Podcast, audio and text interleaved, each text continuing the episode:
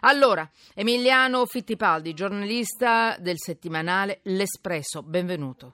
Ciao. Buongiorno, buonasera. Grazie, oggi è la tua giornata, sei dappertutto. Sei dappertutto, Emiliano. E vediamo, adesso ci spiegherai tu che cosa, perché. Nello Scavo, giornalista del quotidiano Avvenire, benvenuto.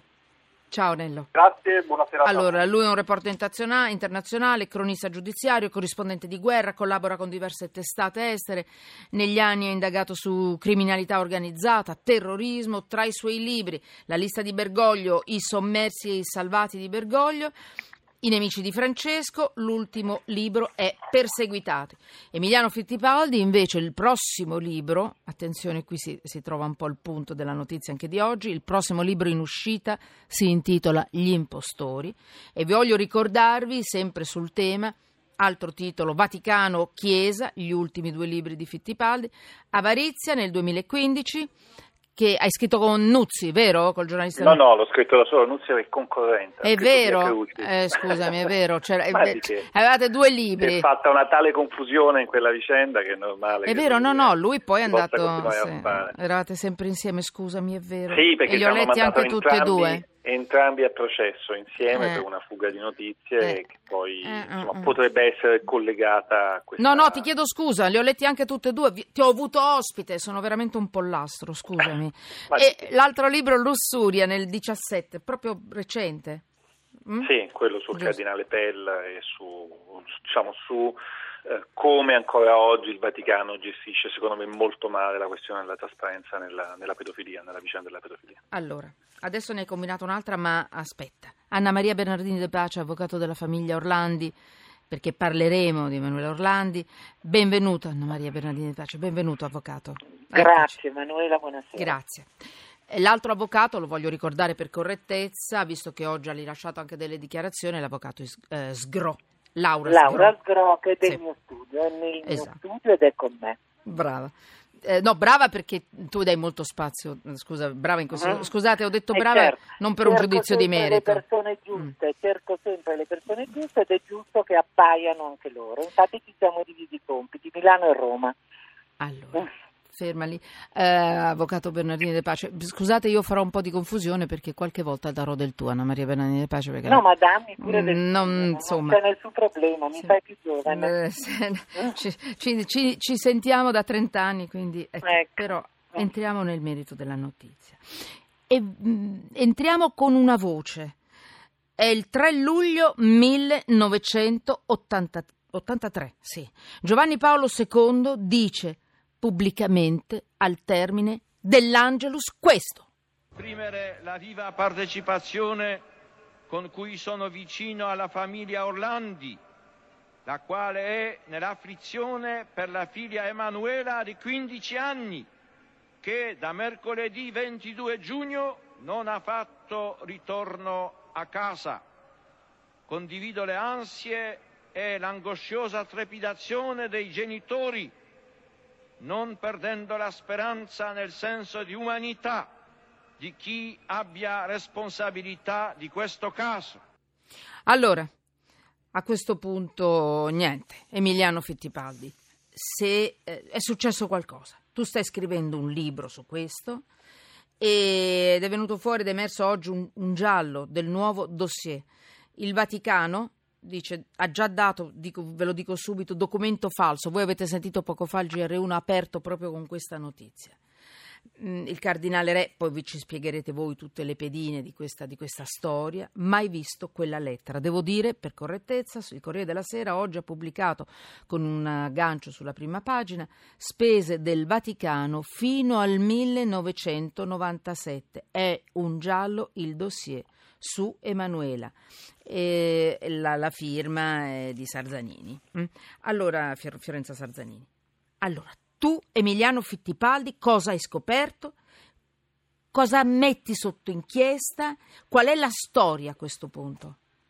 La storia è la storia di questo documento misterioso che pubblico nel libro che esce venerdì che si chiama Gli impostori, un documento misterioso che esce sicuramente dal Vaticano e che è un documento che vuole sembrare, il condizionale d'obbligo, un, uh, un, resoconto economico sull'allontanamento domiciliare di Manuele Orlandi, un documento che sembra firmato perché non c'è la firma, quindi c'è scritto che l'estensore sarebbe il cardinale Lorenzo Antonetti, ex presidente dell'APSA dal 1995 al 1998, è una lettera documento, una lettera resoconto che viene spedita in segreteria di Stato, in particolare ai cardinali attuali, cardinale Re e Turan. In questa lettera Antonetti spiega quali sono le modalità di gestione del suo lavoro, cioè la segreteria di Stato avrebbe chiesto a lui di fare eh, una specie di analisi di tutte le spese per l'allontanamento domiciliare di Emanuele Orlandi e seguendo le voci di spesa che sono in tutto 26, questo documento fa immaginare che la Orlandi viene rapita nell'83 non dal Vaticano, ma da persone che non si capiscono, non dal Vaticano perché il Vaticano sembra cercarla attraverso una serie di voci di spesa, eh, come a un certo punto questo, ci sono dei primi spostamenti in Inghilterra, come se il Vaticano quindi trovasse la ragazza e poi misteriosamente decidesse invece di restituirla alla famiglia, chissà per quali astrusi motivi, eh, la spostasse in, a Londra in particolare. Ci sono una serie di indirizzi dirette eh, vitto e alloggio, a una serie di indirizzi, alcuni anche sbagliati, ehm, che eh, oggi e ieri come oggi appartengono a alcuni ostelli eh, femminili. Ci sono note spese che riguardano spese sanitarie, spese da ginecologi, c'è un'ultima nota spese piuttosto agghiacciante che arriva al 1997, probabilmente a luglio del 1997, che parla di un trasferimento finale in città del Vaticano e di sbrigo pratiche finali, costo 21 milioni di lire. Questo documento è un documento che io ho cercato perché se ne parla da febbraio del 2017, è la prima volta che lo cita e lascia qui nel suo libro, dice che lo ha visto. Lo ha visto tra i documenti che sono stati restituiti dai ladri che nel marzo del 2014 entrano nella prefettura degli affari economici, mirano una cassaforte, in particolare una cassaforte che era in qualche modo sotto custodia di Balda, il famoso monsignore che è finito Batile, nel processo Vatilix 2 per di, di notizie, eh, divulgazione di notizie riservate insieme a Lasciaqui, insieme a me e insieme a Nuzzi. E, e Lasciaqui scrive che dopo un mese una serie di questi documenti uh, rubati tornano in cassaforte, tra cui un file della Orlandi. Io cerco questo file, scopro che anche la famiglia Orlandi lo sta cercando perché a metà giugno eh, sempre la Tarzanini sul Corriere pubblica e parla di un documento, un resoconto economico che arriva fino al 1997. Capisco, io ho appena ottenuto quel documento, capisco che stiamo lavorando sulla stessa pista e prendo questo documento finalmente e inizio a analizzarlo e ancora oggi faccio una doppia ipotesi il documento è sconvolgente, ma può essere vero, verosimile, o può essere un falso molto ben architettato. In entrambi i casi è mm-hmm. sconvolgente. Se fosse vero aprirebbe squarci cosa, certo. impensabili su una vicenda ancora misteriosa. Mm. Eh, fosse falso o fosse meglio ancora un documento apocrifo che contiene notizie vere, notizie false che portano però a conclusioni sbagliate il lettore che lo legge, eh, vuol dire che all'interno del Vaticano è iniziata una macchinazione che probabilmente dura da anni, eh, forse prima ancora del 2014, perché questo mi sembra francamente un falso, se è un falso costruito molti anni fa, forse dimenticato in quella cassaforte, chissà come c'è finito, e l'inizio di una nuova stagione di veleni e di un impossibile Batilix 3. Vero e falso, ci sono molte domande a cui bisogna allora, ovviamente rispondere. Emiliano Fittipaldi, hai tempo di stare ancora con noi per qualche minuto? Certo che sì. Allora, intanto un flash, una battuta. Anna Maria Bernardini De Pace, lei è l'avvocato della famiglia Orlandi. A questo punto lei che cosa può aggiungere? Allora, so, qual è la prima domanda che, che, che, che vi siete posti come, come, voi, come avvocati, ma la famiglia a questo punto? Le, le, voi vi rendete conto? Stiamo parlando di una vicenda davvero sconvolgente. Da, io in genere non uso degli, degli aggettivi, ma è, una notizia veramente grossa questa, avvocato. Sì, è sconvolgente. La famiglia è partita da questo documento che ha portato a noi, a me e a Laura Sgro. Laura Sgro è vaticanista, abbiamo predisposto l'atto, l'abbiamo depositato in Vaticano, alla segreteria vaticana, proprio per avere dei chiarimenti su questi documenti. La segreteria vaticana addirittura non voleva neanche ricevere l'atto, sostenendo che essendo un avvocato italiano, io dovevo fare una procedura come le procedure che si fanno per gli stati esteri, per comunicare tra stati esteri. L'avvocato Sgro è vaticanista invece e quindi aveva il diritto di depositarlo, per cui l'ha depositato e nessuno lo voleva.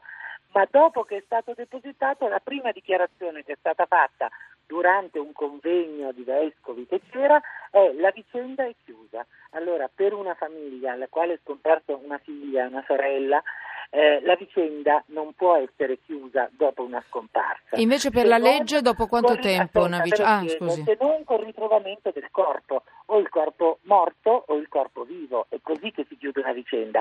Brutta è stata la risposta del Vaticano. Per la legge italiana se scompare una persona, se non ci sono indagini come c'è stato in questo caso, dopo dieci anni si fa la dichiarazione di morte presunta, dopo dieci anni dalla scomparsa. Qui ne sono passati 34, ma nel frattempo ci sono state indagini della Procura di Roma, indagini eccetera, quindi non c'era il tempo, adesso si vedrà, ma adesso è il Vaticano che si deve muovere perché come Vabbè. dice Fittipaldi, come abbiamo detto noi, se il documento è eh, falso è assolutamente inquietante e preoccupante, il Vaticano non dovrebbe accontentarsi di dire è ridicolo perché è capito, vabbè, se è Eh, vero, se è vero, se è è una vero, bomba. deve dare delle risposte. Vabbè. Queste risposte non arrivano e questo vuol dire tante cose. Allora, avvocato eh, Bernardino De Pace, ci sentiamo, la lascio andare perché so che deve correre anche a un, a una presentazione di un libro e a volte Sì. i libri sono veramente fondamentali, non solo per Eh, la certo. cultura, anche per Eh beh, guarda il l'informazione. lavoro che ha fatto Fittipaldi, ha Esatto. fatto un lavoro strepitoso,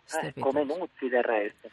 Allora, Anna Maria De Pace, grazie, avvocato della famiglia Orlandi. Allora, Grazie a voi. Allora, eh, nello scavo, quotidiano avvenire, a questo punto una battuta. Allora, sembra che è così che il Vaticano abbia trovato la piccola rapita chissà da chi e come dice Fittipaldi e che abbia deciso di trasferirla in Inghilterra, stiamo parlando di Emanuele Orlandi, a Londra, in ostelli femminili, per 14 anni le avrebbe Questo è pagato quello re- che dice non Fittipaldi, questo è quello che dice il documento. il documento, eh. sì, Eh, sì, sì, però sì. lo, lo- lo- lo io ho conferma. molti dubbi Sì, sì, sul sì, sì. documento ancora, Ero eh. partita proprio dal documento, Sì. infatti. Sembra che avrebbe pagato eh, rette, vitto, alloggio, spese mediche, ginecologo, spostamenti, almeno fino al 97. Vi ricordo, Emanuela è scomparsa nell'83. Quindi, dopodiché, dal 97 l'ultima voce parla di... mm, cosa par- qual è l'ultima voce, Emiliano? Eh, un trasferimento un in trasfer- Vaticano e il in disbrito- disbrigo delle pratiche finali, una cosa anche terribile. Vai, dimmi Ma tu, Nello, in una battuta. Posso dire, posso dire questo, se Emiliano Fittipaldi ha lui per primo dei dubbi su questo documento, figuratevi io.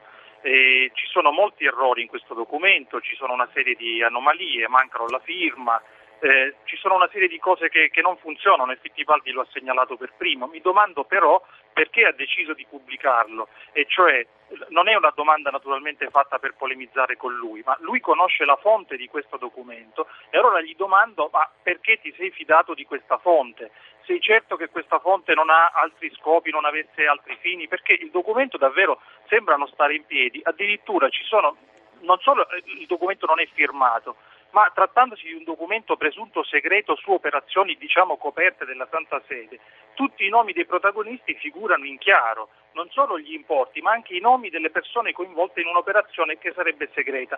Peraltro Fittipaldi sa che esiste un fondo segreto in Vaticano, si chiama Paolo VI, e probabilmente potrebbero anche essercene altri, che veniva utilizzato proprio per operazioni Certo. di questo tipo, per esempio a sostenere i cristiani perseguitati nell'ex blocco sovietico. E invece stranamente decidono di usare come No, eh, cantiere eh, eh. l'amministrazione del patrimonio apostolico, eh, Allora. per la quale diciamo- e, e infine un'ultima E chiudi cosa, perché voglio tra dire, due un minuto e mezzo chiudo la puntata, volo, vorrei che al Fittipaldi rispondesse. Vai, vai, alcuni, Nello. alcuni dei magistrati italiani Mm. non filovaticani, parlo di Ferdinando Imposimato, parlo anche dell'ex eh, giudice Martella, non filovaticani, hanno avuto modo di polemizzare in passato con la Santa Sede, disconoscono diciamo, l'autenticità di questo documento e pensano che in realtà la direzione sia assolutamente eh, un'altra. Quindi io Allora. domando a Fittipaldi chi è la fonte e soprattutto perché hai deciso di fidarti di una fonte che Emiliano. ti faccia un documento su cui hai dei dubbi. Emiliano, ti prego, rispondi se ce la fai Rapidissimo, eh. innanzitutto su, mi, mi, stupisce diciamo, la reazione del collega, nel senso che secondo me è una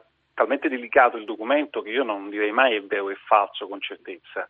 Eh, la fonte ovviamente non si può rivelare eh, perché sarebbe diciamo, cacciato dall'ordine. Eh, la stessa fonte potrebbe avere, di cui ovviamente mi fido, ma non mi fido di chi potrebbe averla dato a questa fonte. Io devo fare parlare soltanto il documento, perciò ho questi dubbi su questo documento, ma perché l'ho pubblicato? Perché è un documento di cui si parla da febbraio del 2017 è uscito su un libro, ci sono state sì. delle dichiarazioni del Vaticano rispetto all'inesistenza di questo documento stesso di cui nessuno dei lettori sapeva di che parlava. La famiglia Orlandi ne ha parlato nel giugno del 2017, anche se è un ricatto, ed è possibile che lo sia, lo si, lo si, smina un ricatto del genere pubblicando e raccontando questa vicenda Emiliano, con tutti i dubbi del caso. In due se parole. si fa e eh. se si conserva mm. nel cassetto un documento di questo tipo, certo. allora sì, si rischia di diventare dei video ricatti in due parole si sa, si sa. sempre le notizie. fatti che ci arrivano nelle redazioni. Ma questo tu dici che è un falso. Questo tu non puoi dire con tale certezza che sia un falso. Perché io non ho la presunzione non ho la presunzione devo di chiudere devo chiudere. eh, che peccato che peccato. Tra poco ancora insieme. Tutti sotto inchiesta